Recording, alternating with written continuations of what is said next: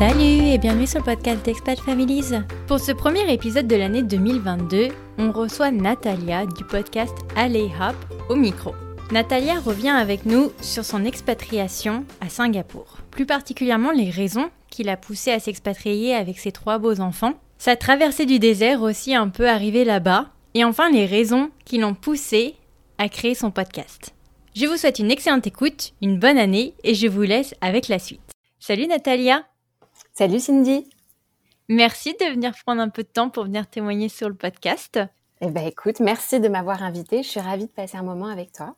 À ce moment, on est en train d'enregistrer en décembre, mais je pense que cet épisode sortira en début d'année. Donc, D'accord. je te propose qu'on souhaite d'excellents vœux pour cette nouvelle année qui démarre. Euh, je trouve qu'on démarre euh, voilà avec un, un, très bel épisode parce que euh, je vais me permettre de te présenter très rapidement. Ouais. Je te connais grâce à ton podcast Allez Hop, ouais. qui parle d'expatriation et également de famille. Et je trouvais ouais. ça très intéressant de t'accueillir pour qu'on parle entre podcasteuses. Absolument. écoute, J'aimerais bien par contre que, euh, que tu nous fasses une mini introduction, ouais. tu, parce que c'est un peu euh, voilà, c'est un peu la coutume ici, que bien tu sûr. nous dises euh, ce que tu fais dans la vie et de qui ouais. est composée ta famille, s'il te plaît. D'accord, ok, bon, très bien. Alors d'abord, je rebondis sur les vœux euh, de, de, bonne année pour bien démarrer 2022. Je pense qu'on en a bien besoin, donc bonne année à, à tous ceux qui, qui nous écoutent. Euh, donc, je m'appelle Natalia, j'ai 42 ans. Euh, je suis euh, française, euh, parisienne, presque toujours habitée à Paris. Et aujourd'hui, je te parle depuis Singapour, où j'habite depuis un peu plus de deux ans. Là, on, on a entamé notre troisième année scolaire. Et hum, c'est donc un pays dans lequel je me suis expatriée avec mon mari et mes trois enfants. Alors quand on était à Paris, moi je travaillais, j'ai euh, presque 20 ans d'expérience dans l'univers euh, du, du, luxe et de la mode. J'ai travaillé principalement euh, autour des accessoires et du prêt-à-porter en tant que euh, directrice des, du merchandising, donc pour euh, développer les collections, pas du tout côté artistique. Moi, j'ai pas du tout cette fibre créative. D'accord. Donc, tu étais la bonne copine à avoir sur la main si tu voulais avoir un article de luxe en rabais. voilà. Soit ça, soit évidemment les fameuses ventes au personnel euh, qui te font avoir beaucoup de copines et, et On tout le monde bien veut, ces voilà. personnes-là. Bah, Très évidemment, évidemment. voilà. Donc, tu as tout compris. Donc, euh, donc voilà. Donc, j'ai gravité dans cet univers-là depuis le début. J'y suis arrivée un peu... Euh, euh, par hasard, en fait, il fallait faire un stage à la fin du DESS. Euh, j'ai eu la chance de le faire chez Louis Vuitton et c'était euh, à une époque un peu bénie où tu faisais un stage et à la fin de ton stage, si ça s'était bien passé, on me disait bah est-ce que tu veux travailler là? J'avais dit bah je sais pas, je vais réfléchir. Ouais, pourquoi pas? Du coup, j'ai commencé comme ça et, et, et, ça a été par la suite euh, peut-être pas une révélation, mais une passion qui s'est développée. J'ai vraiment euh, adoré. Euh, C'était des super expériences. Donc j'ai travaillé chez Louis Vuitton. Ensuite j'ai travaillé chez Yves Saint Laurent. Euh, à un moment donné, je me suis arrêtée. J'ai monté ma propre marque avec euh, une une amie et ancienne de chez Lanvin. Et puis, euh, au bout de quelques années, euh, Saint Laurent m'a rappelé. Je suis retournée bosser chez chez Saint Laurent. Donc, euh, donc voilà. Donc ça, c'est la trajectoire un petit peu en accéléré. J'étais contente. Alors oui, je me plaignais tout le temps de trop travailler, d'avoir trop de pression. Bon, mais en même temps, j'étais contente et, et, oui. et voilà. Et donc alors, ça, c'est ce que euh, je faisais avant. Ouais. Mais alors, où est-ce que tu l'as rencontré alors ton conjoint? Entre deux défilés de mode Alors, euh, pas tout à Presque. fait, presque. Alors, euh, si, si, en fait, tu as tout à fait raison. Entre deux défilés de mode, il y avait le mariage de ma meilleure copine. Voilà. Euh, et puis, euh, il y voilà, avait une robe. Voilà, exactement. Et donc, à ce, à ce mariage, j'ai rencontré euh, Baptiste, qui est donc aujourd'hui mon, mon mari. Pour la petite anecdote rigolote, en fait, on était au lycée euh, ensemble. Euh, mais euh, mais voilà, le, le coup de foudre n'a pas eu lieu dans les couloirs du lycée. Il a eu lieu quelques quelques années plus tard. Et en fait, euh, je l'ai retrouvé, je l'avais croisé au mariage civil euh, quelques semaines avant à Paris. Et le mariage religieux avait lieu au Pays Basque. Et en fait, je l'ai croisé euh, justement. Euh, arrivant du boulot d'un défilé à l'autre, la tête un peu ailleurs. Et en fait, j'avais perdu ma valise en arrivant à l'aéroport de Biarritz. Oh non. Et ouais, et j'étais témoin, et donc j'étais pas du tout de bonne humeur. Et je l'ai vu arriver, lui, il arrivait de Londres, et je me suis dit, ah, toi, tu vas m'aider, c'est sûr. euh, tu vas pouvoir m'aider, c'est sûr. Tu vas, voilà, tu vas pouvoir être un bon sparring partner dans cette dans cette histoire. Et en fait, tu parles quelques minutes après, je pensais plus à plus du tout à la valise. Et en fait, je suis tombée très amoureuse assez assez vite. Et euh, et voilà. Et en fait, les choses après se sont se sont accélérées. Alors euh, très cliché, on s'est embrassé au mariage, etc. Voilà, tout le, oh. toute la. la c'est quoi le film déjà avec euh, Hugh Grant là, quatre mariages et un enterrement, un ouais, tout à fait, ouais, tout à fait, ouais, ouais, exactement, voilà. Comme quoi, tu vois, c'est, ça reste extrêmement propice comme lieu de, comme lieu de rencontre. Mais c'est dingue cette histoire, ouais. Bah ouais, c'est marrant, ouais. Et c'est marrant parce que quand on est arrivé chez ma copine. Euh, dont j'étais témoin et lui c'était ils avaient fait euh, ils avaient fait l'école ensemble euh, après le après bac. Et en fait quand elle nous a vu rentrer toutes les deux dans la maison elle m'a dit mais évidemment comment je n'y ai pas pensé avant tu vois? C'est-à-dire euh, c'était c'était marrant. Donc bref quelques années après nous voilà voilà nous voilà à Singapour avec trois enfants eh ben dis donc. Mm. Et alors, euh, donc on va faire un, rapide retour. Donc, euh, donc oui, donc vous vous mariez en France, vous vous établissez en France. Absolument. Euh, tu as trois beaux enfants avec ce cher Baptiste. Absolument. Attends, du coup, tu n'as jamais retrouvé ta valise? Je suis en train d'y penser du coup. Alors, figure-toi que si, dingue, elle est arrivée le vendredi soir à minuit et c'est le frère euh, de la mariée qui est parti, euh, tel un héros, me rechercher ma valise à l'aéroport de Biarritz. Donc, j'ai pu être, euh, ah, j'ai pu être habillée puisque effectivement pour la voilà pour la petite anecdote le, vendredi soir le premier vendredi soir où on était où j'étais avec Baptiste c'est la mère de Clara ma super copine qui m'a prêté ses vêtements parce que je n'en avais pas. Et je peux dire j'avais un peu la haine parce que c'était pas du bah, tout ce que je voulais mettre. Donc voilà. Mais comme quoi le vêtement tu vois ne la vie n'est pas le moine. Non, puisque finalement, il est quand même tombé amoureux de moi malgré le fait que je n'avais pas mes, propres vêtements, donc tout va bien. Et être grincheuse, c'est quand même beau. Tout à fait. moi, ça lui donnait un bon aperçu de la suite. Dis bon, je sais dans quoi je m'embarque, ça va. Exactement. Oui, donc la vie c'est son cours, vous mariez, vous avez trois beaux enfants. Ouais. À quel moment un potentiel sujet d'immigration ou d'expatriation traverse la table de la cuisine Alors, euh, il a traversé la table assez, euh, assez tôt. Euh, je ne saurais même pas te dire quand, peut-être quand même pas avant les enfants, mais pas loin à mon avis de la, de la naissance de la première. c'est une boîte, la boîte dans laquelle il travaille aujourd'hui, c'est une boîte avec laquelle il a une longue histoire, avec laquelle il travaillait déjà en étant euh, au board ou en tant que, tu vois, conseil. Et le siège de cette boîte est à Singapour. Et donc, euh, c'était un sujet qui n'était jamais abordé, mais qui était euh, là. Tu vois, je savais que c'était quelque chose qui un jour l'intéresserait. Puis, comme tu dis, la vie a, suivi son cours. On a eu une première fille. Euh, à la fin, juste, fin, la fin du congé mat, je suis retournée bosser. Et puis, un peu avant le deuxième enfant, c'est là où j'ai décidé de démissionner pour monter ma boîte.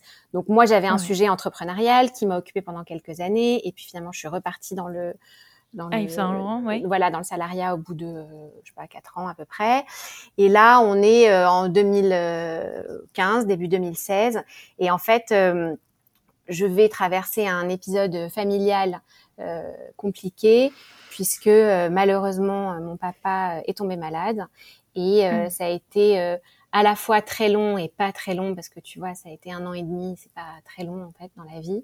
Mais euh, il n'a malheureusement pas survécu euh, à cette maladie et ça a été un tsunami euh, dans ma famille. Euh, et donc ce sujet-là d'expatriation a été totalement, si tu veux, mis sous cloche parce qu'il en était, il n'était évidemment pas question que je m'en aille pendant qu'il était malade. Et puis après, je pense que bon, et, surtout il s'est passé autre chose pendant ce temps-là, c'est que moi je voulais absolument un troisième, euh, un troisième bébé. Tu verras, ça viendra te, te chatouiller peut-être un jour. euh, J'en voulais absolument un troisième. Euh, moi j'ai commencé, tu vois, ma, mon aîné, j'ai 42, presque 43 aujourd'hui. La première je l'ai eu à 31, la deuxième plus ou moins 35, et le dernier j'approchais doucement de la quarantaine. Euh, ouais. Tu te dis, c'est maintenant ou jamais, entre guillemets, quoi. Alors, c'est maintenant ou jamais. Et en fait, la nature se rappelle à toi quand même assez vite. Euh, c'est qu'en fait, quand tu as 40, presque 40 ans, c'est pas tout à fait aussi facile. Euh, Baptiste, mon mari, il est diabétique de type 1. Donc, en fait, euh, hmm. ça, voilà, ça, ça, ça n'aide pas. Euh, pareil, plus tu vieillis, ça n'aide pas non plus. et en fait, je n'arrivais pas à avoir ce troisième bébé, c'est-à-dire impossible. et donc, et donc euh, voilà, tout ça euh, arrive avec le fait qu'on annonce à papa qu'il est malade. Donc euh, bon, c'était compliqué. un frein en plus. J'ai un frein en plus, voilà, mais j'essaye de l'avoir quand même. Donc là, on traverse plein d'examens divers et variés, tout à fait désagréables. Et puis avec le constat des médecins fin 2000, je dis pas de bêtises, 17, enfin je sais même plus. Bref, ils me disent bon, ce bébé-là, vous l'aurez, mais vous l'aurez pas spontanément. Ça, c'est certain. Il va falloir qu'on voilà, qu'on aide un peu la nature. On vous assiste, oui. Bon, très bien. Et puis, euh, on est plus ou moins au mois de euh, novembre, euh, ouais, 2017. Et puis, en fait, ce, cette semaine-là, on annonce à papa qu'en fait, alors, je comprendrai par la suite que c'est pas exactement la nouvelle qu'on lui a donnée, mais papa me dit, on m'a annoncé que, en fait, ça y est, c'est fini. il avait un cancer de l'œsophage. Je suis, je suis guérie, je suis sortie d'affaires. Ce que j'ai finalement, il me reste un petit nodule, mais c'est bénin. Et, euh, et voilà. Et là, il y a un espèce de soulagement, tu vois, absolu. Et en fait, bah, tu vas pas me croire, mais je suis tombée enceinte euh, le week-end de, l'annonce, tu vois. Ça m'étonne euh, Bah voilà, tu vois, alors que ça faisait un an que c'était mais impossible. Et hum, donc là, un peu la, tu vois, stupéfaction, bon, super. Euh, donc euh, bon, tout, tout très contente. Et puis bon, bah malheureusement, le scénario repart dans l'autre sens pour pour papa. Et donc c'est là où tu vois, l'événement familial, il a, été, il a été très compact. L'événement familial a été très compact pour, euh, pour moi et pour nous. C'est que il a eu une rechute euh, en décembre. Moi, j'étais enceinte d'à peine deux mois. Euh, donc euh, voilà. Et, et en fait, euh, papa nous a quittés en avril et Alexandre, mon petit garçon, est né en août. Donc je sais pas si tu vois, c'est le truc. Et c'est le premier petit garçon de la famille il y a eu que des petites filles et chez moi et chez mon frère et chez mes beaux-frères et tout. Parce que c'était un espèce de truc euh, un peu à la fois euh, c'était euh, très fort. Moi il m'a il m'a aidé énormément à traverser ce, cette épreuve tu vois parce que c'est très complexe de perdre j'étais très proche tu vois chacun a ses rapports avec sa famille. Tu, tu, connais bien le sujet mais moi j'étais mmh très proche de papa et et ça a été et on l'a accompagné. En fait, on a fait le choix de l'accompagner et de le garder à la maison. Donc ça a été un peu complexe et en fait, on s'est relayé euh, 24 heures sur 24 pour ne jamais le laisser tout seul. Mais bon, tu traverses des trucs. Euh, enfin, c'est avec le recul, tu vois, Donc c'est un an et demi, mais ça reste très intense, ouais. Ouais, c'est un an et demi. Alors le, le, vraiment très intense, il a duré de, de, décembre à avril, tu vois. Il a été assez court. mais donc quand tu étais enceinte, quand, quand même. Quand j'étais enceinte, voilà. Ouais, ouais. Et voilà. Et avec moi, qui a, j'ai pas osé annoncer trop tôt que j'étais enceinte, parce que je me suis dit, imagine ce bébé, tu vois, tu sais jamais. Euh, oui. Euh, pour des raisons euh, X ou Y, on m'avait quand même dit c'était compliqué pour moi de tomber enceinte, j'avais quand même peur de le perdre et tout. Donc bref, mm. et puis bah je l'ai annoncé à papa un jeudi, il nous a quitté le vendredi, tu vois. Donc le truc, bref assez euh, assez épique. Mais euh, tout ça pour te fast forward euh, en quelques mois après, en fait, je, on s'est retrouvé donc l'été 2018, donc avec un troisième petit bébé, un petit garçon, en mmh. ayant traversé cette espèce de tempête assez assez difficile.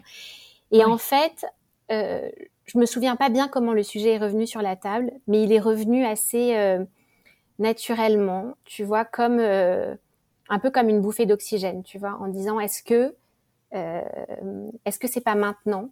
Euh, que euh, qu'on veut regarder ce sujet, pas forcément tout de suite là dans la minute, mais est-ce que c'est pas maintenant? Et ça a pris un an, tu vois, pour qu'on décide de partir, mais mais je me rends compte maintenant que en fait j'en avais besoin, c'est-à-dire j'avais besoin de respirer, de prendre de l'oxygène parce que voilà parce que ça avait été difficile et qu'on était très collés tu vois avec euh, avec ma mère mes frères. J'ai deux petits frères et qu'on avait eu besoin de se recentrer tu vois très fort comme ça mais bon voilà. Et puis professionnellement euh, ça faisait longtemps que j'étais dans ce dans ce job là il était très intense. Et en fait j'avais été assez secouée par ce, ce moment euh, perso de de perte et de naissance. Et j'avais pris un peu de recul par rapport au boulot. Et j'avais du mal en fait à à me replonger dedans à 2000%. Tu vois, j'avais le sens, la sensation que c'était le moment de, voilà, il fallait aussi que j'aille chercher autre chose. Et donc, euh, tu, tu l'as certainement souvent entendu comme moi. Euh, souvent, les gens disent, moi, quand je suis partie en expatriation, je ne fuyais pas quelque chose. en fait, moi, je me rends compte que j'ai voulu fuir quelque chose. Alors, pas fuir, euh, ne mmh. jamais me retourner, tu vois, mais j'avais besoin de, j'avais clairement besoin d'oxygène. Euh, et donc, euh, un peu comme un, tu vois, un reset button, quoi, en te disant, bon, allez, on va... Après, j'imagine bien, parce que pendant, pendant quoi Pendant plus de neuf mois, il a fallu que tu consumes ton énergie à t'occuper de ta grossesse et de ton père et de ta mère et de tes deux frères. Enfin, ouais. Enfin, j'imagine bien euh, que il faut, faut besoin de, de, prendre un peu pour soi et de voilà d'aller voir un peu ailleurs. Ouais, et puis tu sais, c'était un moment où j'étais à la fois hyper triste et hyper heureuse. C'est très intense comme euh, comme sensation, tu vois.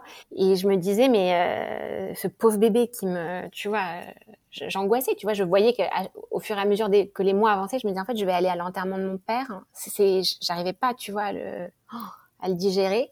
Et en même temps, j'avais ce bébé qui arrivait, qui était le bébé. Euh, vraiment que je voulais, tu vois, je m'étais battue pour lui. Je, vraiment, celui-là, je le, non pas que je voulais pas les deux autres, tu vois. Non, non, mais, celui-là, vraiment, je le voulais absolument.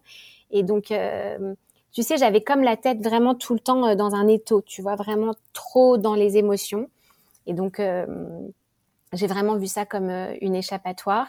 Et professionnellement, je me suis dit, bah, c'est l'occasion, en fait, c'est l'occasion de débrancher et puis d'aller me réinventer, faire autre chose et euh, je sais pas quoi, mais on verra bien et, ça, ça, va bien se passer quoi.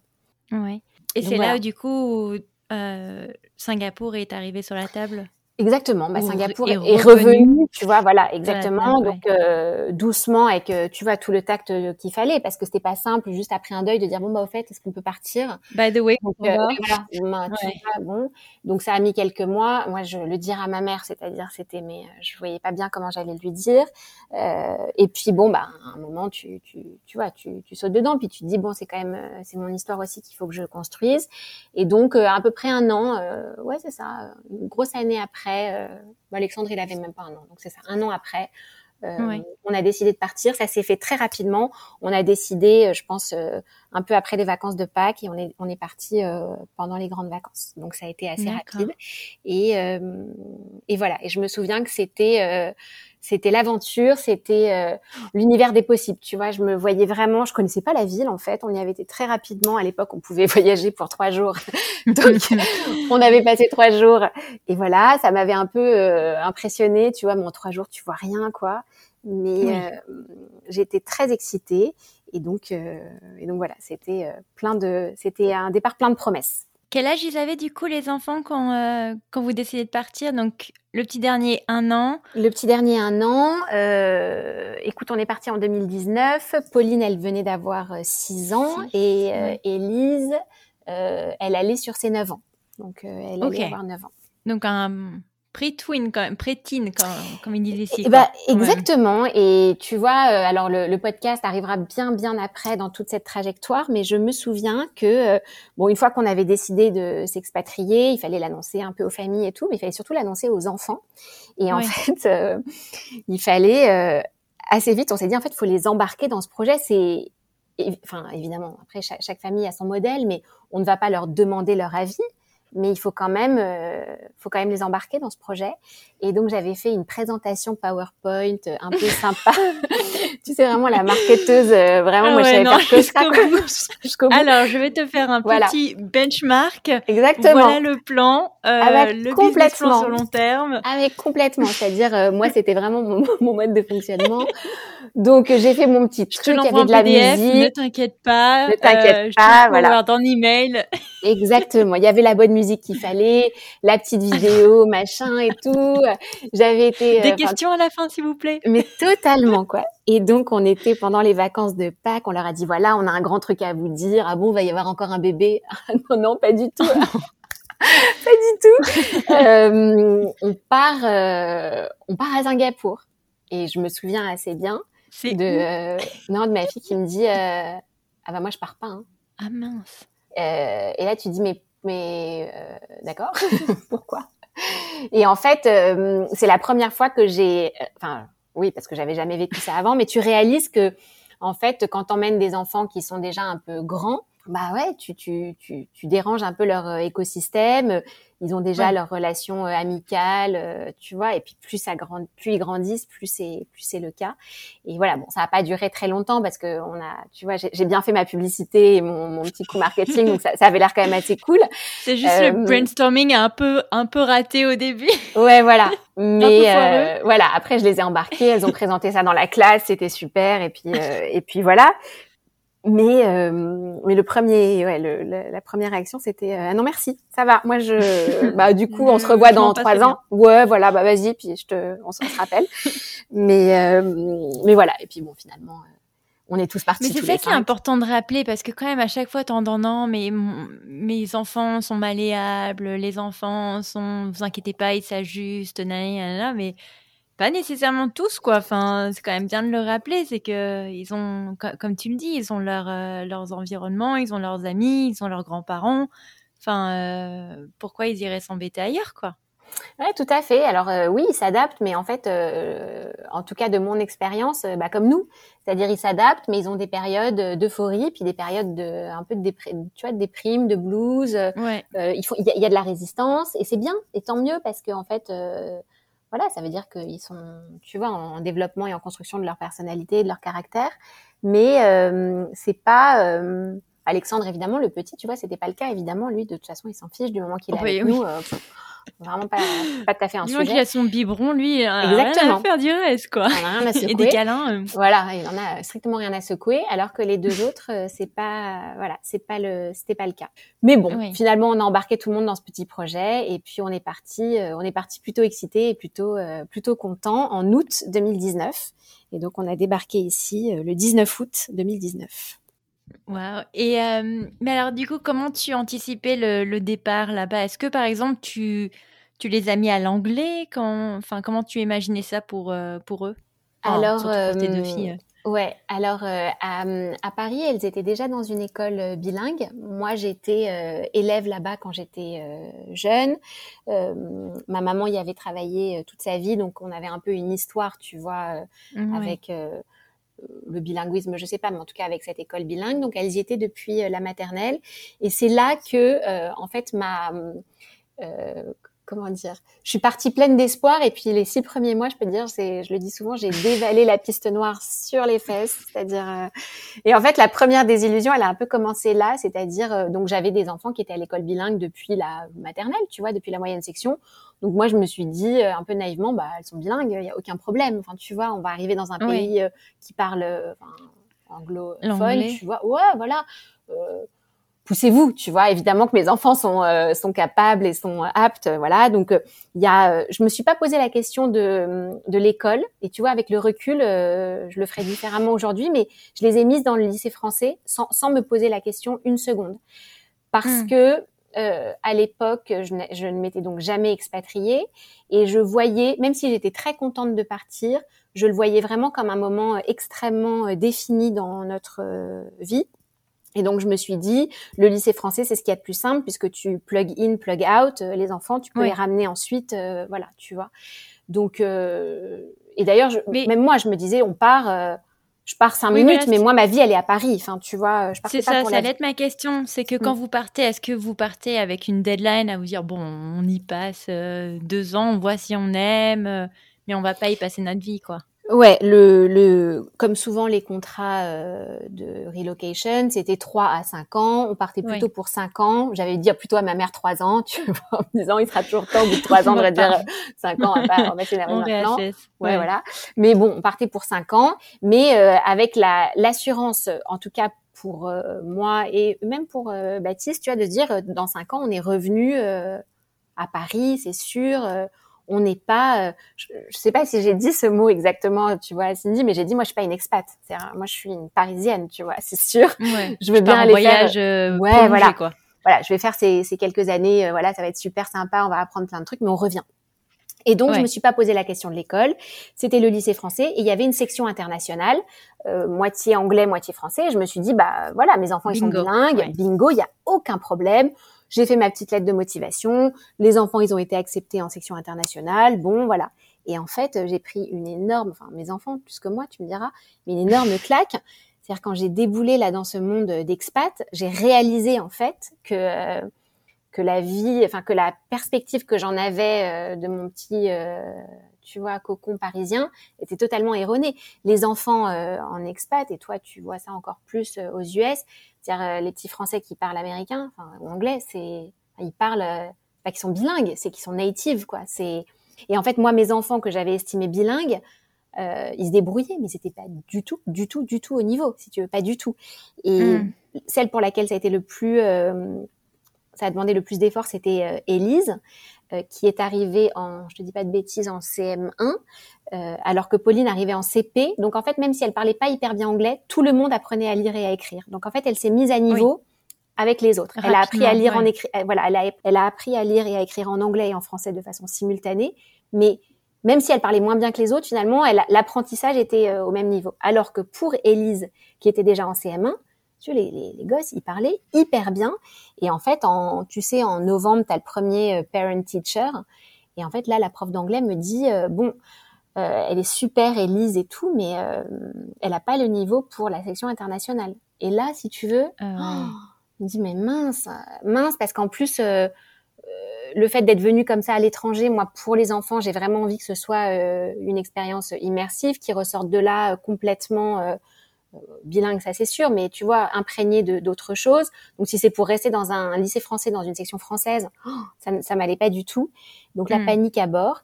Et en fait, euh, j'ai trouvé une super prof au British Council et on a donné des cours d'anglais euh, assez intensifs à Elise pendant deux ans. Et là aujourd'hui, ça y est, c'est gagné. Tu vois, elle a récupéré son, elle a récupéré son retard et euh, elle est aujourd'hui en sixième en section internationale et elle parle hyper bien, elle lit hyper bien, enfin des trucs comme je comprends rien. Enfin tu vois, je vois les bouquins, je me dis là, ça y est, c'est gagné, tu vois.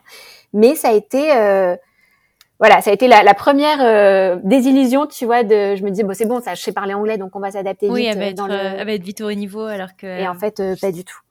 Pas du tout. Ouais, elle s'est vite fait des amis. Enfin, ils ont été chaleureux avec elle à son arrivée ou ça a été aussi un peu galère? Parce que j'avais fait un, un épisode avec euh, Élise, qui elle mhm. habite en Italie, et c'était euh, une, une, enfant expatriée qui est devenue immigrée. Mhm. Et elle m'expliquait, donc pareil, elle était donc elle est partie de France pour aller en Italie, mhm. et euh, elle avait, je crois, de mémoire 11 ans. Et c'était un peu, ouais, c'était c'était pas glorieux quoi. Enfin, il y avait pas mal de messes basses, des petits, un, petit peu de coups derrière. je parle en anglais comme ça, elle comprend pas ce que je dis. Enfin, ce genre de choses, quoi. Euh, alors écoute, euh, bah, pareil, un peu comme le reste des expériences, il y a eu euh, des moments forts et des moments vraiment, vraiment pas forts. Euh, mm. Les deux n'étant pas forcément euh, au même moment, c'est-à-dire il y en a une qui allait bien, l'autre qui allait pas bien. ça, ça a été les, la communauté française ici à Singapour. Singapour c'est petit, donc je pense que c'est assez particulier comme comme expatriation. C'est petit. Tu vois, moi, je pensais que j'arrivais à New York, en fait, et pas du tout. Hein. On est plutôt euh, l'équivalent de Rennes. tu vois, genre... On est dix pèlerins, les gars. non, mais c'est pas du tout dans cette ambiance. Enfin, si tu veux, même s'il y a des grandes tours et tout dans le dans le business district, c'est pas du tout l'ambiance. Ça fait un petit côté ville de province, tu vois. Et la communauté française est assez importante par rapport à la taille de la ville. Je crois qu'on est 15 000, 15 000 Français. Ah oui, quand même. Ouais. Ok. Et en fait, tout ce monde vit quand même euh, un peu dans le même quartier. Ouais, on va pas se mentir. Donc en fait, tu peux tout à fait passer une semaine entière à parler que français, manger français. Tu vois, c'est un peu particulier. Mais euh, une communauté qui est assez, euh, qui, est, qui, est, bienveillante, qui t'ouvre vraiment la porte, qui est, il y a, y, a, une solidarité assez, et encore plus maintenant qu'on a traversé toutes ces toute la guerre là du Covid. Oui. Mais donc c'était assez, c'était l'intégration, elle est assez facile. Après, c'est comme tout, c'est-à-dire elle est facile en surface. C'est pas pour ça pour maintenir le bateau. Ouais. c'est pas pour ça que tu te fais des copines tout de suite avec lesquelles tu t'entends hyper bien. Et là, j'en reviens à mes, mes, filles qui étaient déjà suffisamment âgées pour avoir des meilleures copines à la vie, à la mort à Paris. Et donc, euh, bah, il y avait toujours la comparaison. Donc, euh, tu vois, la petite, sa meilleure copine, c'est Jeanne. La grande, c'est euh, Dora. Et en fait, c'était pas... Euh, c'était toujours un peu la comparaison. Bah oui, mais c'est pas pareil. Et, et tu vois, ça m'a je, je, ça m'a pas choqué, mais je pensais pas, franchement, hein, qu'à cet âge-là, tu pouvais garder des amitiés euh, aussi euh, fortes à distance. Et c'est marrant, tu vois, parce que tu dis bah moi je suis adulte, c'est normal, etc. Et ben non, en fait les enfants, en tout cas les miennes, elles ont maintenu ce lien très fort avec la France. Et donc par opposition, ça a mis un peu de temps ici à trouver vraiment euh, la soulmate, tu vois, vraiment le la bonne copine. Mais euh, mais oui parce que quand même j'allais te demander parce que vous êtes quand même parti pour aller euh, voilà prendre un peu d'air. C'est vrai qu'on a eu quand même une pandémie entre temps. Et du coup, toi, parce qu'on parle des enfants, mais mm. tu as quand même laissé ta mère et ta famille en deuil, euh, sachant que tu es arrivé et six mois après, tu n'as pas pu les voir pendant 18 mois. Comment, comment tu vas, quoi? Écoute, euh, ça va. Je pense que le fait que c'était une expérience un peu collective a un peu euh, apaisé mes tourments euh, personnels, tu vois, parce que bon, c'est pas. Euh, on est tous dans le même bateau. Bah, on est tous dans le même bateau. Donc, donc voilà. Ensuite, j'ai eu de la chance. On est arrivé en août. maman et ma super copine sont venues nous voir aux vacances de la Toussaint. Donc, il y a eu déjà un premier échange. On est rentré en Noël à Noël 2019. Et puis après, bon, c'était parti pour le pour un peu la galère. Ouais. Et en fait, si tu veux, c'est comme tout, c'est-à-dire les choses sont arrivées progressivement. Je n'ai jamais pensé euh, en janvier 2020 qu'on rentrerait pas en juillet. Donc en fait, si tu veux, tu avances de façon très progressive là-dedans. Euh, malgré tout, euh, tu parles quand même tout le temps par WhatsApp, mille autres choses qui font que tu n'es jamais déconnecté. Et comme chacun était enfermé, finalement, bon bah je te dis pas que ça passe, mais tu t'habitues à tout. Franchement, euh, le niveau de résilience, on l'a tous, euh, on l'a tous eu. On a tous mm. eu un niveau de résilience assez élevé, donc tu te, tu t'habitues. En revanche, c'est vrai que vient un moment où tu dis euh, non mais là c'est bon, j'en ai marre. Là c'est c'est la goutte de trop. Et pour moi, c'est arrivé en mai ou juin l'année dernière quand pour la je ne sais pas combien fois, ils ont décidé qu'il fallait lockdown à nouveau et ils ont recommencé le home-based learning quand même l'expérience la pire pour les parents. Là, on partage tous ce moment de, de, solitude. Ah ouais, Pardon, excuse-moi pour le gros mot. Oui, c'est très difficile. Euh, et donc, euh, ils ont refermé l'école. Et là, j'ai dit, OK, c'est trop pour moi. Euh, c'est trop, on rentre. Je rentre, je rentre. Les frontières sont fermées, donc peut-être qu'on rentrera pas tout de suite. Et eh ben, tant pis. Vous savez quoi? Tant pis. On verra bien. Euh, il y aura toujours moyen. On pourra inscrire les enfants euh, à l'école. Alors moi j'ai de la chance en plus, euh, ma mère ayant travaillé dans une école, euh, tu vois pendant oui, tu peux des années. Te les remettre. bon, je me suis dit est-ce qu'on pourra toujours discuter, même si c'est évidemment pas simple, etc. Mais tu vois, je, je, me suis, je suis partie début juin. une porte de secours. Ça, ouais. ça, ça suffit. Et pour répondre à ta question, comment je vais ou comment j'allais, je pensais que j'allais bien. Et en fait, quand je suis arrivée dans l'avion et que l'avion a décollé, je me suis mise à pleurer, c'est-à-dire, mais oh, tu vois, tu as le truc qui tombe et tu dis, mais en fait, euh, avec un sentiment d'avoir d'être avoir été exfiltré, tu sais, de oui. et de ouais, de respirer à nouveau. Et quand je suis arrivée en France, en plus, ça, ça correspondait au début de l'été, il y avait plus les masques. Euh, à l'extérieur et puis tu en France, même s'il y a des règles, qu'évidemment les gens respectent les règles, c'est pas du tout, du tout la même ambiance qu'ici. Ici, tu sais, tu respectes pas une règle, soit tu as une amende, soit tu vas en prison. Enfin, c'est pas du tout, euh, soit tu te fais expulser du pays. C'est pas du tout, euh, c'est pas du tout détente, quoi. Et en fait, c'est un petit peu plus euh, laxiste en France. Hein. Ah bah, c'est un tout petit peu. Un tout petit peu. donc, euh, donc voilà. Donc en fait, je pensais que ça allait et je me suis rendu compte qu'en fait, ça avait été quand même très très lourd parce que mais, mais comme beaucoup de parents, euh, quand tu as des enfants, tu dois montrer aussi, même s'il faut montrer sa vulnérabilité parfois, il faut quand même dire tout va bien, vous inquiétez pas. En fait, le vous inquiétez pas, tout va bien. Enfin, tu, tu l'appliques à toi-même, ouais. Ouais, puis tu ne maîtrises pas bien quand tu leur dis non, mais ça va. Clair. Bah, en fait, je sais pas trop là. je, je maîtrise pas bien. Ça va moyen. Bah, moyen en fait. Ouais, ça va aller. Donc, euh, donc voilà. Et puis il a fallu quand même euh, être un peu créatif, tu vois, passer deux mois de vacances d'été euh, ici l'année dernière, passer les vacances de Noël quand t'es bon, euh, tu vois, moi j'ai pas forcément toujours passé Noël en famille euh, absolument euh, traditionnellement, mais quand d'un coup tu te retrouves au bout du monde dans un pays bon qui fête Noël, mais bon moyen quand même, c'est pas non plus. tu vois, oui, où tu vas acheter ta bûche de, Noël à 80 balles, tu te dis merci. Ouais, voilà. tu dis qu'il a fondu parce que bon bah il fait 32, 35 degrés, tu vois, donc bon c'est voilà, faut se faut se réinventer quoi. Bon, donc voilà, donc aujourd'hui ça va mais euh, un peu fatigué quand même, un peu euh, lessivé de, de, tout ça, mais riche d'enseignements et, et, malgré tout, tu vois, c'est quand même ça le, la folie du système, c'est qu'en fait malgré tout, euh, j'ai pas envie de rentrer maintenant. Enfin, en tout cas, j'ai pas envie de partir maintenant.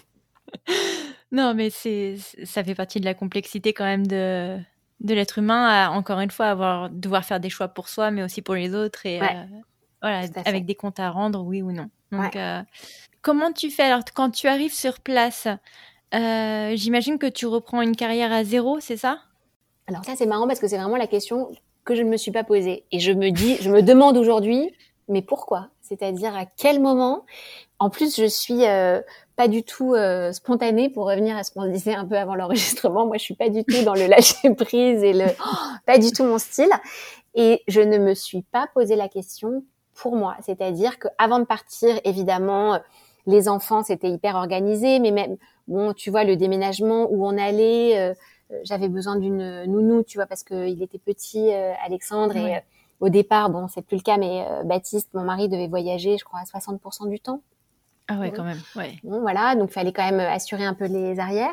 Et en fait, je me souviens assez bien, tu vois, je sais plus euh, quelle date exactement, mais début septembre, peut-être vers le 10-15 septembre, une fois que tout le monde était parti à l'école, les uniformes, euh, les euh, fournitures scolaires, il y avait des chocs à pic dans le placard et tu vois, la maison tournait, c'est-à-dire j'étais capable de tu vois de et puis j'avais trouvé un médecin je savais comment changer une ampoule. Enfin tu vois des trucs auxquels tu penses pas non mais c'est vrai mais tu vois tu penses pas avant de partir. vrai, et quand t'arrives et que t'as une ampoule qui pète et là tu te dis bah bah je sais bah, pas.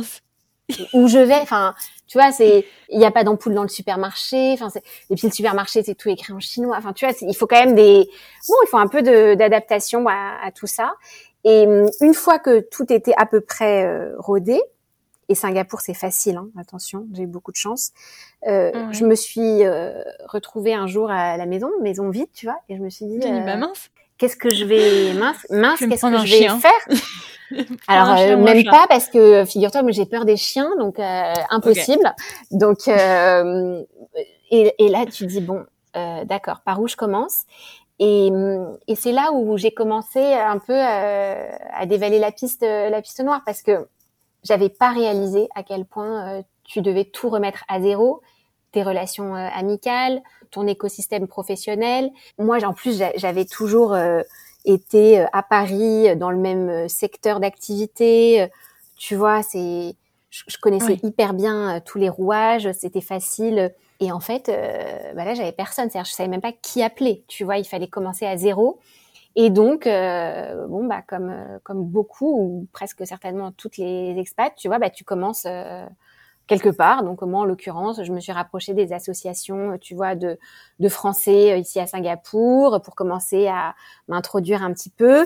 Et puis, j'ai... T'as pas fait l'électricien pour l'emploi Non, j'ai pas fait le... non, j'ai pas fait l'électricien, pas tout, pas tout de suite. Et, et j'ai trouvé ça assez difficile, en fait.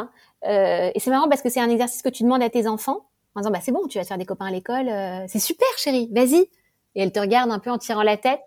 Mais en fait, c'est pas du tout facile. Tu te rends compte que toi, pareil, tu es dans la même cour de récréation, quoi. Et tu dis, mais attends, les bandes sont déjà un peu existantes. Et même si les gens sont sympas, c'est pas facile.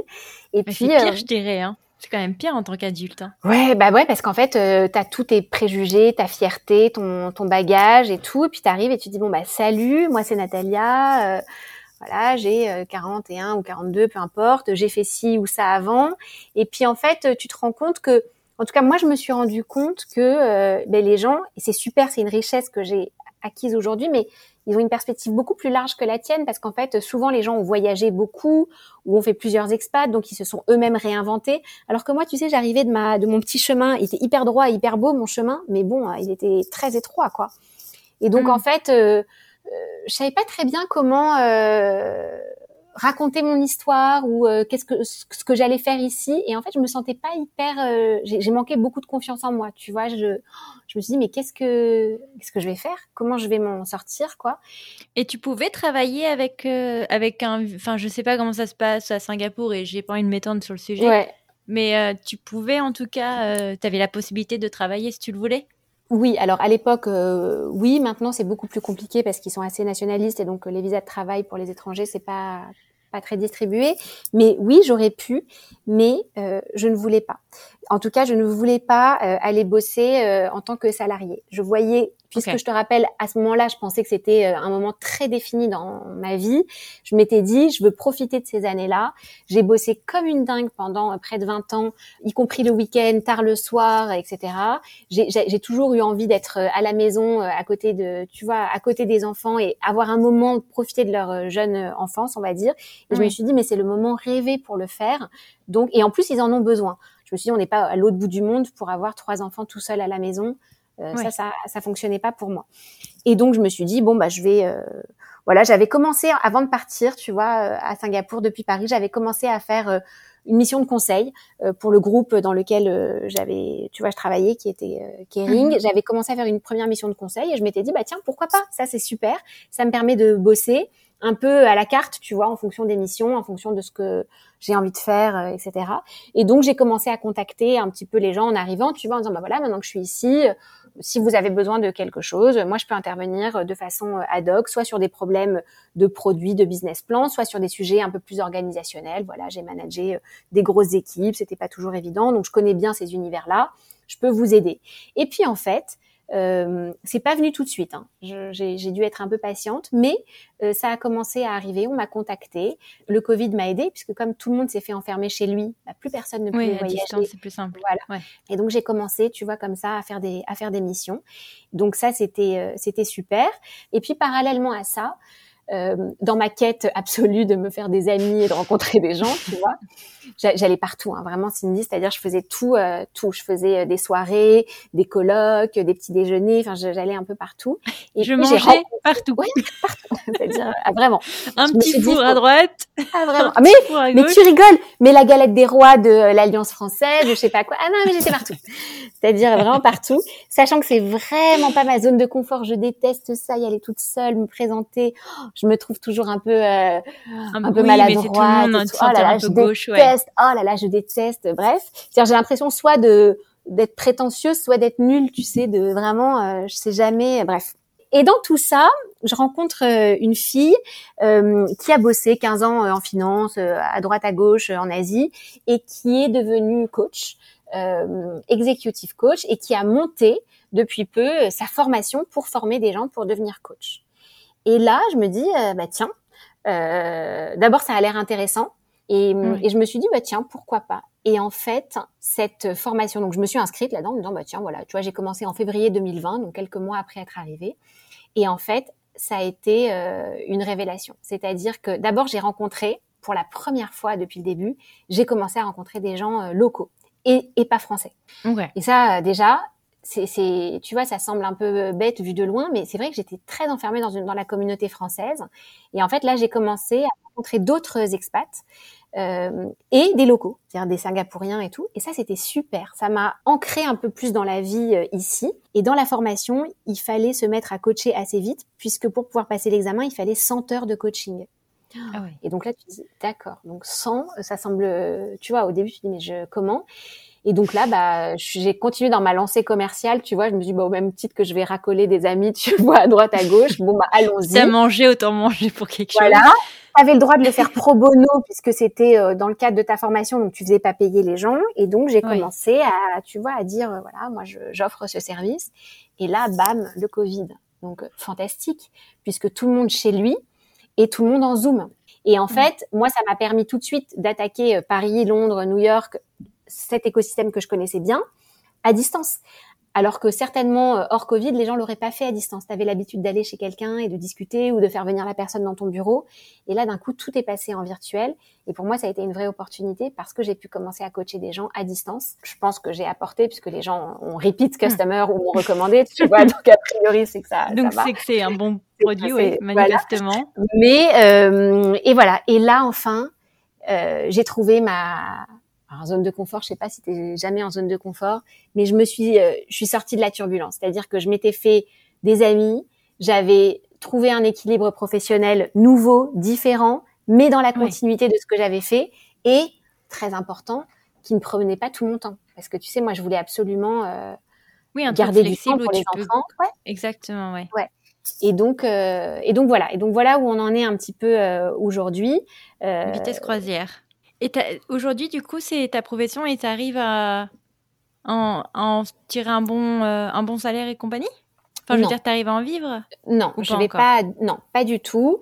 Comment dire? C'est un peu euh, choisi et subi. Une partie est choisie parce que euh, je te dis, je veux, je veux profiter, tu vois, de ce, de ces années pour euh, respirer. Je me rends compte, je suis euh, très active, très machin, mais en fait, je me rends compte que j'ai besoin aussi de, de décompresser euh, pour faire de la place, tu vois. À, une vie, une vie de famille plus sereine, à des choses euh, voilà dont j'avais envie de profiter. Euh, et une partie est subie parce que euh, euh dans une société où économiquement on n'est quand même pas tous au max, les boîtes mettent pas énormément de capex sur la table pour aller chercher des consultants extérieurs ou des coachs ou des tu vois souvent ils ont des ressources à l'intérieur donc c'est pas j'ai pas toujours tu vois l'appel d'offres c'est pas toujours moi qui, qui vais gagner et voilà mais je me dis que je profite de cette euh, parenthèse parce que même si aujourd'hui, je t'ai dit tout à l'heure, j'ai pas envie de rentrer et on n'a pas envie de rentrer. on parlera des enfants après, mais en tant que couple, nous n'avons pas envie de rentrer tout de suite. Euh, le, je resterai pas, on restera pas à Singapour euh, au-delà des cinq ans. Non, pas au-delà des cinq ans. En revanche, après, tu vois, j'aimerais bien aller ailleurs. J'ai pas envie de rentrer tout de suite en France. Tu veux que je l'aurais bah euh, le, le, le, monde est ouvert. Tu vois, moi, je rêverais d'aller aux États-Unis, mais je pense pas que ça, ça arrivera, parce qu'a priori, c'est plutôt euh, Baptiste qui est leader dans cette, euh, voilà, qui est dans cette aventure. Non, mais euh, peut-être que ce sera, tu vois, peut-être que ce sera l'Angleterre, peut-être que ce sera ailleurs, mais peu aujourd'hui pour le coup le sujet n'est pas sur la table, mais j'ai pas envie de rentrer voilà, l'espèce de parenthèse, tu vois, j'en profite. Je sais qu'elle va se refermer d'ici, elle est 18, euh, tu vois, 18, 18 à 24 mois. Et puis, euh, voilà. Donc aujourd'hui, je ne vis pas de ça, choisi et subi, je te dis, par euh, un peu des deux, de la situation et du fait que j'ai envie d'en profiter et que, voilà. Sinon, ça te laisserait pas suffisamment de temps pour pouvoir travailler sur ton podcast. Parfaite transition, absolument. absolument. Est-ce que tu veux nous parler de Halle Hop? Écoute, euh, c'est arrivé en début d'année euh, dernière ou cette année? Non, de cette année. 2021. Bah, attends, ça dépend parce que quand on enregistre en décembre, mais on sera en 2022 oui, oui, tout à fait, sort, donc techniquement mars 2021. Mars 2021, j'ai sorti le, j'ai publié le premier épisode. Euh, ça faisait quelques temps que j'avais ça, euh, j'avais ça en, tête. Euh, j'ai toujours, euh, alors pas toujours, mais j'adore les podcasts. Et depuis que je suis arrivée à Singapour, c'est vrai que j'en consomme euh, plus qu'avant parce que j'ai plus de temps et parce que j'avais besoin de cette bulle, tu vois, de euh, d'évasion. Et en fait, je mets mon casque, j'écoute plein de choses ouais, différentes, mais ça me permettait un peu de de m'évader et euh, voilà je trouvais ça super euh, j'adore euh, le micro c'est vraiment j'ai une j'ai un, un fantasme secret, je pense, sur le micro, tu vois. Je rêverais d'un jour. J'imagine du coup en, train d'essayer de le toucher. Il y a eu un moment de poche. Alors elle est en train de. Non, mais je sais pas. ouais, mais, mais ça depuis toujours. C'est-à-dire, j'ai toujours rêvé de monter sur scène, alors que je suis pas du tout actrice. Hein, mais alors pas du tout. J'ai jamais fait de théâtre, rien. Mais mon rêve absolu, si tu me dis c'est quoi ton, quel est ton rêve, je pense que je rêverais de monter sur la scène de Bercy et de dire euh, bonsoir Paris. C'est-à-dire vraiment ça c'est le truc. Euh, Bercy, pas attends, le stade des Pins, tu rigoles ou quoi? Stade de France, pardon. Le stade de France, ouais. Mais euh, mais bon voilà, c'est pas du tout ma, ma trajectoire, mais tu vois, voilà, le micro ça m'a toujours fait envie.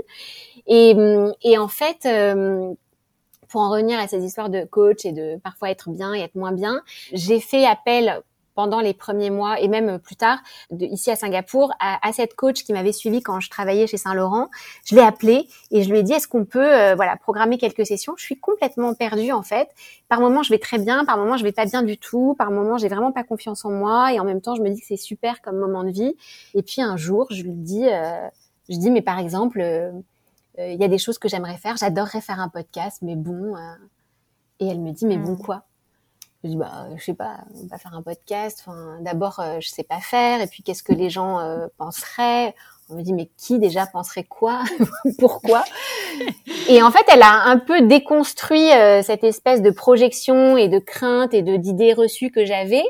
Et en même temps, je n'arrêtais pas de euh, parler tout le temps de ce sujet de l'expatriation, mais qui est propre à beaucoup d'expatriés et notamment de nouveaux expatriés, de dire euh, ah là là, l'expat c'est à la fois génial et euh, hyper difficile. Ouais. C'est une espèce de ligne de crête très compliquée entre euh, expérience extraordinaire et quelle chance tu as de le traverser euh, et euh, mais quelle angoisse absolue pourquoi j'ai fait ce choix euh, mais à quel moment j'ai décidé ça?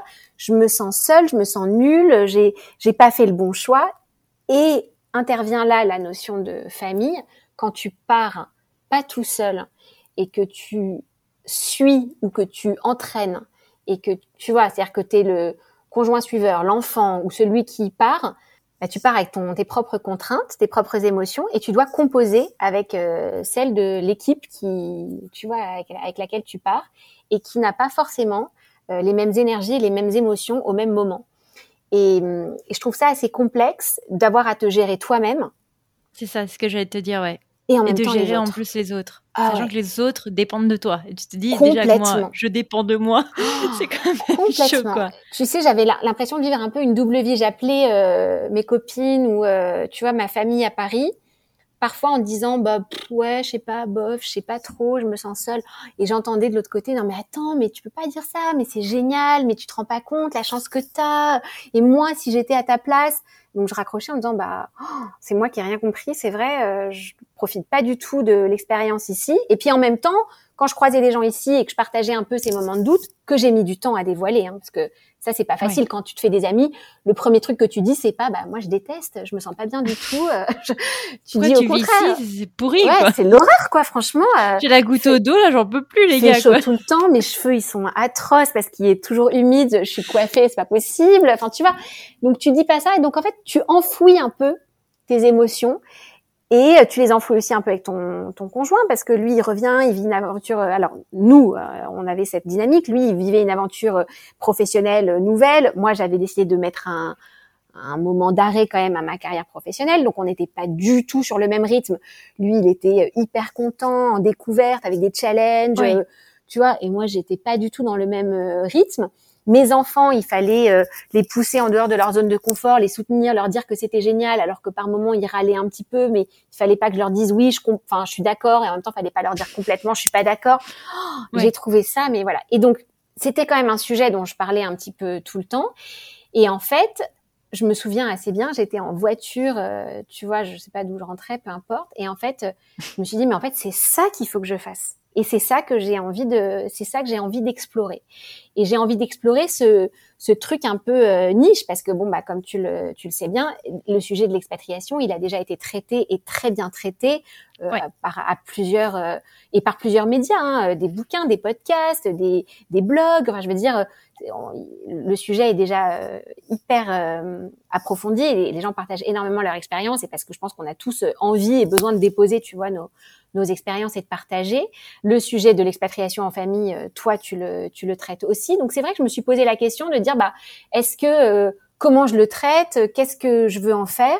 Et en fait, je me suis dit, bah, j'ai envie de regarder par ce prisme un peu étroit, mais mais bon, euh, du coup un peu niche, de l'expatriation en famille et de la gestion des émotions. En fait, ce qui m'intéresse, c'est pas tellement quelle est la vie que tu mènes ou comment est telle ou telle ville ou quelle euh, tu vois quel choix tu as euh, fait, je sais pas moi, pour euh, de, de, de, façon de vivre ou de façon d'éduquer tes enfants, etc. Mais c'est vraiment comment euh, tu as géré tes challenges. Ah ouais. Comment tu as géré tes challenges et, et comment tu t'en es sorti. Et j'avoue, et je le vois aujourd'hui beaucoup avec le recul, c'est qu'il y avait une partie thérapeutique pour moi. C'est-à-dire, je pense que moi, j'avais besoin aussi de tu vois, d'un, d'un sparring partner pour dire, euh, on est d'accord, c'est quand même galère cette histoire. c'est super, mais c'est quand même un peu complexe. Et puis avec toute la, la retenue, euh, tu vois, dont, dont, on parlait tout à l'heure, moi je suis assez sensible au, regard des autres, les jugements, donc je me suis dit mais oh, je sais pas faire ça. Si je fais ça, que va, tu vois, par exemple que moi je viens pas du tout, euh, mon expérience professionnelle par exemple n'a rien à voir avec cet exercice.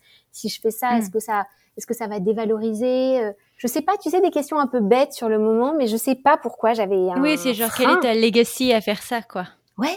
Et je me suis dit, mais je, tu vois, et puis je sais pas faire et tout. Et puis à un moment donné, je me suis dit, allez, allez hop, c'est pas grave, so what, j'essaye, tu vois, j'ai envie de le faire. Si je le fais pas maintenant, jamais je vais essayer ça. Et donc, euh, bah, j'ai regardé des tutos, j'ai regardé ce qu'il fallait acheter, je me suis un peu renseignée, et puis, euh, et puis je me suis, euh, je me suis lancée. Et, et j'en ai parlé pas mal autour de moi, tu vois, en disant bah voilà, j'ai envie de faire ça. Qu'est-ce que qu'est-ce que ça évoque chez toi Et en fait, les gens ont commencé à me livrer leurs histoires assez spontanément, et je me suis dit bon bah si les gens, bah ouais, c'est fou. Hein. Oui, c'est incroyable le, nombre de personnes qui ont envie de partager leur histoire, quoi. Enfin, mm. C'est génial. C'est génial. Et en plus, euh, ouais, parce que tu choisis, tu vois, tu choisis de le partager et c'est un moment un peu, euh, tu vois, qui est, tu crées une bulle, quoi. Il y a ce moment un peu de, de partage d'intimité et euh, et donc voilà, j'ai vu que les gens commençaient à, tu vois, à aller dans le dans mon sens et à me raconter des trucs. Et donc je me suis dit bon bah j'y vais.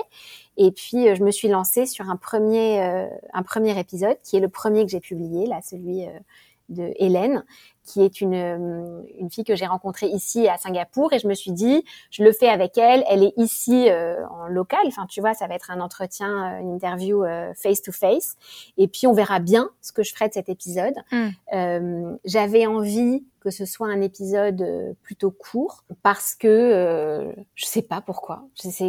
J'avais envie qu'il puisse tenir tu vois de façon un peu compacte.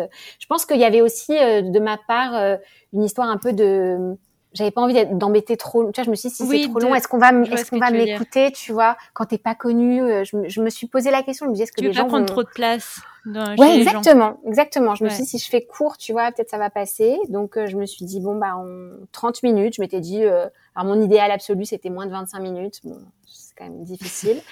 sur l'exercice de l'émotion. Ah bah non, mais impossible. Enfin bon, bref. Bah, parce que tu traites quand même de sujets, euh, voilà, sensibles. Bah, T'as pas envie non plus froisser ton invité à dire bon, parce que tu me racontes, je peux essayer de te le faire en 15 minutes. C'est clair. Tu vois, c'est quand même, euh, ouais. Il y a des problématiques qui viennent s'ajouter. Absolument, faut laisser le, faut laisser le temps, euh, voilà, de rentrer dans la discussion. Et, et donc voilà, donc j'ai fait un premier épisode qui a donc duré deux heures. Enfin, c'était deux heures de conversation. Et donc là, je me suis retrouvée devant euh, Audacity. Et je me suis dit, ah ok, d'accord. Euh, Alors, comment ça marche? Et en plus, euh, maintenant, voilà, je suis un peu plus rodée, mais le premier épisode, je l'ai fait... Euh, en un J'avais pas de script. non, mais je n'ai pas dormi, je ah, tu l'as scripté? Non, mais maintenant, en fait, c'est ce que je fais, figure-toi. Ah, tu les scriptes? Ouais, parce qu'en fait, ça me permet... Les entretiens sont tellement longs que du coup, je les ai... Alors, script, c'est-à-dire, je post-script. Une fois que l'interview a été faite, je le, tu vois, je le, je le mets par écrit, quoi. Je le ah vois tu dois passer un temps fou. Parce que je pense à un épisode où tu avais fait euh, des entrevues croisées. Ouais. Je sais pas comment tu t'es dépatouillée. Eh ben, euh, aujourd'hui, ça me prend. Euh, alors, le fait de scripter, ça me. Mais peut-être parce que je suis visuelle, tu vois, comme j'ai un, apprentissage visuel. Aujourd'hui, all in all, ça me prend trois jours pleins. Le montage, il me prend trois jours pleins.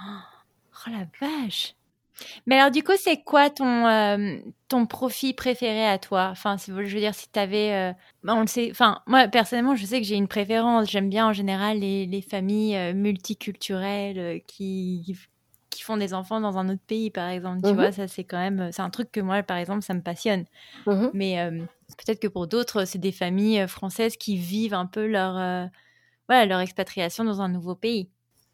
Écoute, euh, moi, ce qui, euh, je, l'ai appris au fur et à mesure parce que au début, je savais pas très bien, tu vois, et, je me suis heurtée euh, à, des, des, interviews où, en fait, j'avais trop une idée en tête, je pense, et du hmm. coup, je, je laissais pas, je lâchais pas assez prise, et du coup, tu vois, l'interview était pas pas assez dans l'émotion justement. Pour moi, ce qui est important, c'est ce côté, on retire le filtre et on, on se dit un peu euh, la vérité, c'est-à-dire euh, euh, derrière une histoire qui a l'air super et tu vois et qui est super parce qu'elles sont souvent super, de venir partager les moments qui ont été plus difficiles pour pouvoir faire en sorte qu'à la fin, la communauté d'expats qu'on est, bah, tu te sentes moins seul, quand un jour tu galères avec ton enfant qui euh, est pas content, qui veut pas te suivre, quand en fait tu te reconnais pas dans ton couple parce que euh, ton mari il est hyper heureux dans son expat et toi tu as juste envie de rentrer chez toi, quand euh, tu te rends compte qu'en fait ce choix que tu as voulu, que tu as, as, pris, bah, il te tu vois, il, est, il est plus difficile que prévu. donc c'était vraiment l'idée de, c'était d'être. ce que j'aime, c'est les gens qui sont donc peu importe le profil en fait pour répondre à ta question, c'est être prêt à se, livrer sans filtre tout en gardant, euh, tu vois, une note positive et euh, parce qu'à la fin cette montagne on l'a gravie et de, tu vois, d'en haut il fait beau quoi, c'est chouette la vue. Mm. Mais voilà, montrer qu'on n'est pas, on n'est pas seul, rigoler un peu, parce que ça fait du bien quand même de, de dire que ça, tout, ça n'est pas grave. ça a été une super expérience, euh, mais de voilà, de dire ouais, par moment ça a été difficile. Aujourd'hui j'y suis arrivée, mais par moment ça a été difficile. Voilà ce que ça m'a apporté. Voilà ce que j'ai mis en place. Voilà ce qui m'a été utile c'est ça qui me, ouais, qui me fascine le plus. Et d'ailleurs, par exemple, j'avais fait cet épisode là avec euh, Clara du compte WhatsApp Clara qui euh, n'avait pas du tout aimé son expat et qui a eu le courage de dire euh, bah, c'est pas pour moi en fait, on va rentrer. Ouais. On va rentrer alors que c'était pas le choix de son mari, c'était pas ses enfants y étaient bien, mais elle a vu que elle euh, elle y arrivait pas et si elle elle y arrivait pas, bah certainement que son couple, sa famille, tu vois, en, en pâtirait et donc elle a eu le courage de dire bah non.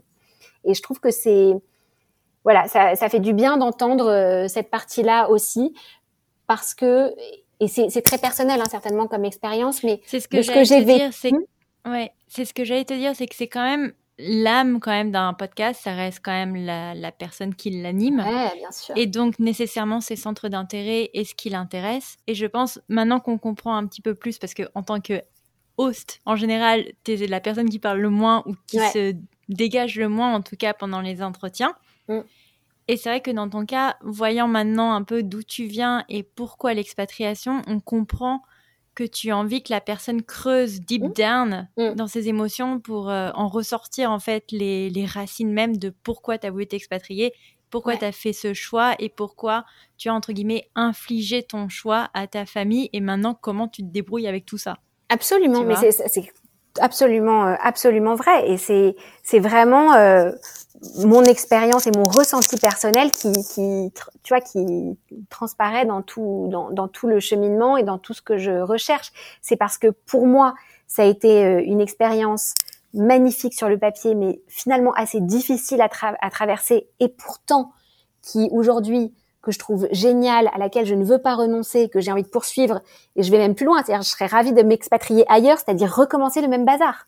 Tu vois, mmh. pourtant je le sais, mais parce que en fait, euh, voilà, je, je, je, vois tout ce que ça m'a apporté, tout en reconnaissant que oui, ça, ça peut être difficile et, euh, et voilà, et gratter un peu derrière, parce que tu vois, quand tu, euh, moi, ce, l'impression que j'avais, c'était quand tu t'expatriais, notamment au début, bah, tu partageais que tes super belles photos, tes voyages géniaux, géniaux, euh, tes découvertes. Mon enfant devient bilingue, je goûte à plein de choses différentes. C'est vrai, mais il n'y a pas que ça. Parfois, ça va pas et c'est ok de le dire. Et je crois que c'est ça en fait que j'avais envie de, mais parce que moi j'allais pas hyper bien tout le temps et j'avais envie de dire c'est ok de dire que ça va pas et en fait euh, on s'en sort et on s'en sort plutôt même bien et, et, plus fort et en fait même on peut en rire quoi. Et en fait je crois que hmm. c'est ça que j'avais envie d'aller chercher. Donc euh, voilà c'est ça un peu le l'âme du l'âme du podcast.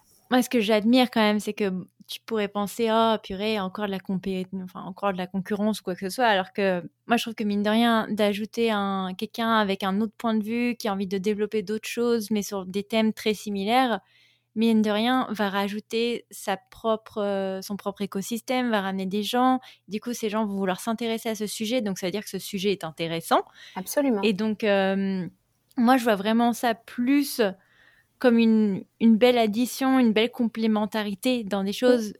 On est quand même sur deux, euh, voilà, on a deux profils différents. Tes enfants sont plus âgés que les miens. Moi, je traite plus de sujets que je connais, donc pour le moment, qui sont à moins de deux ans de vie. Ouais, donc, tout à fait. Euh, tu vois, je trouve qu'on a une belle complémentarité, en tout cas, de, des sujets qu'on traite. Ouais, absolument. Et ouais, c'est très chouette. Et effectivement, et, et, comme tu disais tout à l'heure, euh, ta personnalité et ma personnalité se reflètent dans le sujet. Et tu pourrais presque te dire, c'est comme des auteurs, tu vois, qui traitent d'un même euh, sujet, mais qui écrivent euh, des livres différents. Exactement. Et en fait, ça t'empêche. Ouais, mais ça t'empêche pas. Alors, je sais pas si on a les talents des, des auteurs, je, je n'en suis pas là. Mais mais ça, ça permet de donner différents angles à un même sujet. Euh, et qui sont traités. Effectivement, on est euh, j'ai quelques années de plus euh, de plus que toi, une histoire différente et je trouve et je pense que ça et j'espère que c'est ce que les auditeurs ressentent aussi. Ça, ça enrichit le sujet du fait d'avoir différentes perspectives et voilà, d'être traité de, de différentes manières. Ouais. Et, et voilà, et ouais, c'est vrai que... Non, je suis d'accord. Et puis, bah, si quelqu'un n'aime pas le, le, style de l'un, il peut aller voir le style de l'autre. Enfin, absolument, absolument, absolument. Aucun souci. Ouais. Dis-moi, est-ce que tu aurais du coup des conseils à offrir à des familles en tant que toi euh, expatrié ou même en tant que hôte ayant euh, du coup enregistré plusieurs euh, conversations avec d'autres familles Est-ce que tu aurais des conseils à offrir à, des familles expatriées? Ouais, je crois que hum, le conseil que hum, je donnerais, c'est euh, de vraiment prendre le temps de, parler et d'écouter. Moi, je crois que c'est vraiment euh, ce que j'ai appris en tant qu'expatrié et hôte du, tu vois, du podcast, c'est que l'écoute active, c'est-à-dire vraiment euh, écouter ce que la personne est en train de te dire avec euh, bon là on se voit pas, mais avec le body language ou l'intonation de la voix. Euh, non mais il y, a beaucoup, c'est pas parce qu'on se voit pas, tu vois d'ailleurs, qu'on n'arrive pas à percevoir l'émotion, mais vraiment prendre le temps de rentrer complètement dans l'écoute de l'autre. Souvent, je pense que j'étais dans une écoute pour réagir ou pour répondre ou pour oui. gather information, mais pas pour vraiment écouter. Et, et, la vie est trop courte et tu vois, moi je l'ai appris à malheureusement, euh, la vie elle est fragile, donc il faut euh, il faut vraiment laisser euh, venir sans en faire non plus. On n'est pas en thérapie, hein, je te rassure. J'allonge pas mes enfants sur le canapé quand ils rentrent de l'école pour leur demander euh, ce qui s'est passé. euh, Mais faire attention et, et voilà et, et, accepter que euh, euh, voilà, parfois ça va, parfois ça va pas, et quand ça va pas, euh, on n'a pas forcément la solution, mais ne serait-ce que de laisser euh, laisser écouter. Et en tant que hôte, je pense pareil, ce que je te disais, euh, j'ai appris à écouter vraiment et à laisser venir la conversation de façon euh, très spontanée, je ne sais pas, mais complètement naturelle. au début du podcast, je savais pas très bien. Parfois, je me disais, est-ce que, tu vois, je voulais absolument obtenir quelque chose, je crois, ou aller dans un sens, tu vois. Euh, J'avais presque déjà la conclusion de mon épisode. Et en fait, euh, j'étais trop biaisée dans mes dans mon écoute et je, je, me suis rendu compte que parce que je vais chercher de l'émotion, encore une fois, je laissais pas le, la place et du coup, c'était, ça marchait pas, on se rencontrait Mm. pas. Donc voilà, je crois que c'est vraiment le conseil que j'ai en tant que euh, expatrié, parent ex- d'expatriés, euh, conjoint d'expatriés et hôte. C'est euh, voilà, c'est normal d'avoir des émotions et c'est bien de les laisser sortir et de prendre le temps de les, de les regarder, sans non plus en faire un truc contemplatif. Hein, je suis pas du tout. euh, Mm. Non, non, c'est un très très beau. euh, je pense que c'est un excellent conseil et euh, d'autant plus quand tu es isolé. Mais non, mais en tout cas, moi, je trouve que c'est quand même, voilà, c'est quand même bien de vouloir faire entre guillemets la différence et de, voilà, de vouloir offrir en tout cas un, micro ou un moyen de communication à, quelqu'un qui, voilà, qui se sent vulnérable et qui a envie euh, de partager son expérience aux autres pour leur dire bon bah j'en ai sué, mais euh, j'y suis arrivée, tu vois. Ouais, absolument, absolument. Et alors toi, qu'est-ce qu'on peut te souhaiter pour la suite? Bon là, on est en décembre, mais euh, donc j'imagine que moi, je te souhaite en tout cas un festin pour de fin d'année. Pète-toi le bide. Et et alors, qu'est-ce qu'on te souhaite alors du coup pour bah, à court Alors, euh, eh bien, écoute, euh, de continuer dans cette euh, voie de l'expatriation que tu vois qui que j'ai pas du tout terminé de d'explorer. Donc, euh, j'espère que ici en Asie du Sud-Est, euh, les frontières vont doucement réouvrir pour qu'on puisse enfin euh, découvrir un petit peu la région et puis réaliser un des souhaits de cet expat en famille, tu vois, qui était aussi de pouvoir voyager en famille, découvrir des choses en famille. On a découvert la ville, mais bon, pas, pas tellement plus. Découvrir ton Euh, building. Ouais, voilà. C'est pas mal. Et, et encore, quand il n'était pas fermé, euh, voilà. Mais euh, et ensuite continuer. Moi, j'aimerais vraiment continuer l'expatriation. On verra où euh, où la vie nous mènera, tu vois. Mais j'espère qu'on pourra avoir une autre destination avant de avant de rentrer en France. Euh, Mhm. Et puis euh, et puis voilà. Et puis ensuite, bah, j'espère que euh, pour le podcast, continuer à tu vois à trouver euh, pas l'énergie parce que elle vient. Je trouve que tu es nourri en fait de tes par tes invités, mais voilà, j'espère que ça va continuer à intéresser et que les gens auront envie de venir se confier euh, au micro et de venir, euh, tu vois, partager un peu leur, leurs émotions. de, et, leur, et déposer un peu leur bagage de, du chaos qu'il peut y avoir de temps en temps derrière les photos, les belles photos. C'est clair. Non, bah en tout cas, moi, Natalia, je te remercie énormément de m'avoir dégagé un peu de temps pour venir discuter avec moi. Bah écoute, c'était un plaisir. Merci beaucoup de ta bienveillance et de ton écoute. C'était un moment très agréable. Merci beaucoup, Natalia. Merci à toi, Cindy.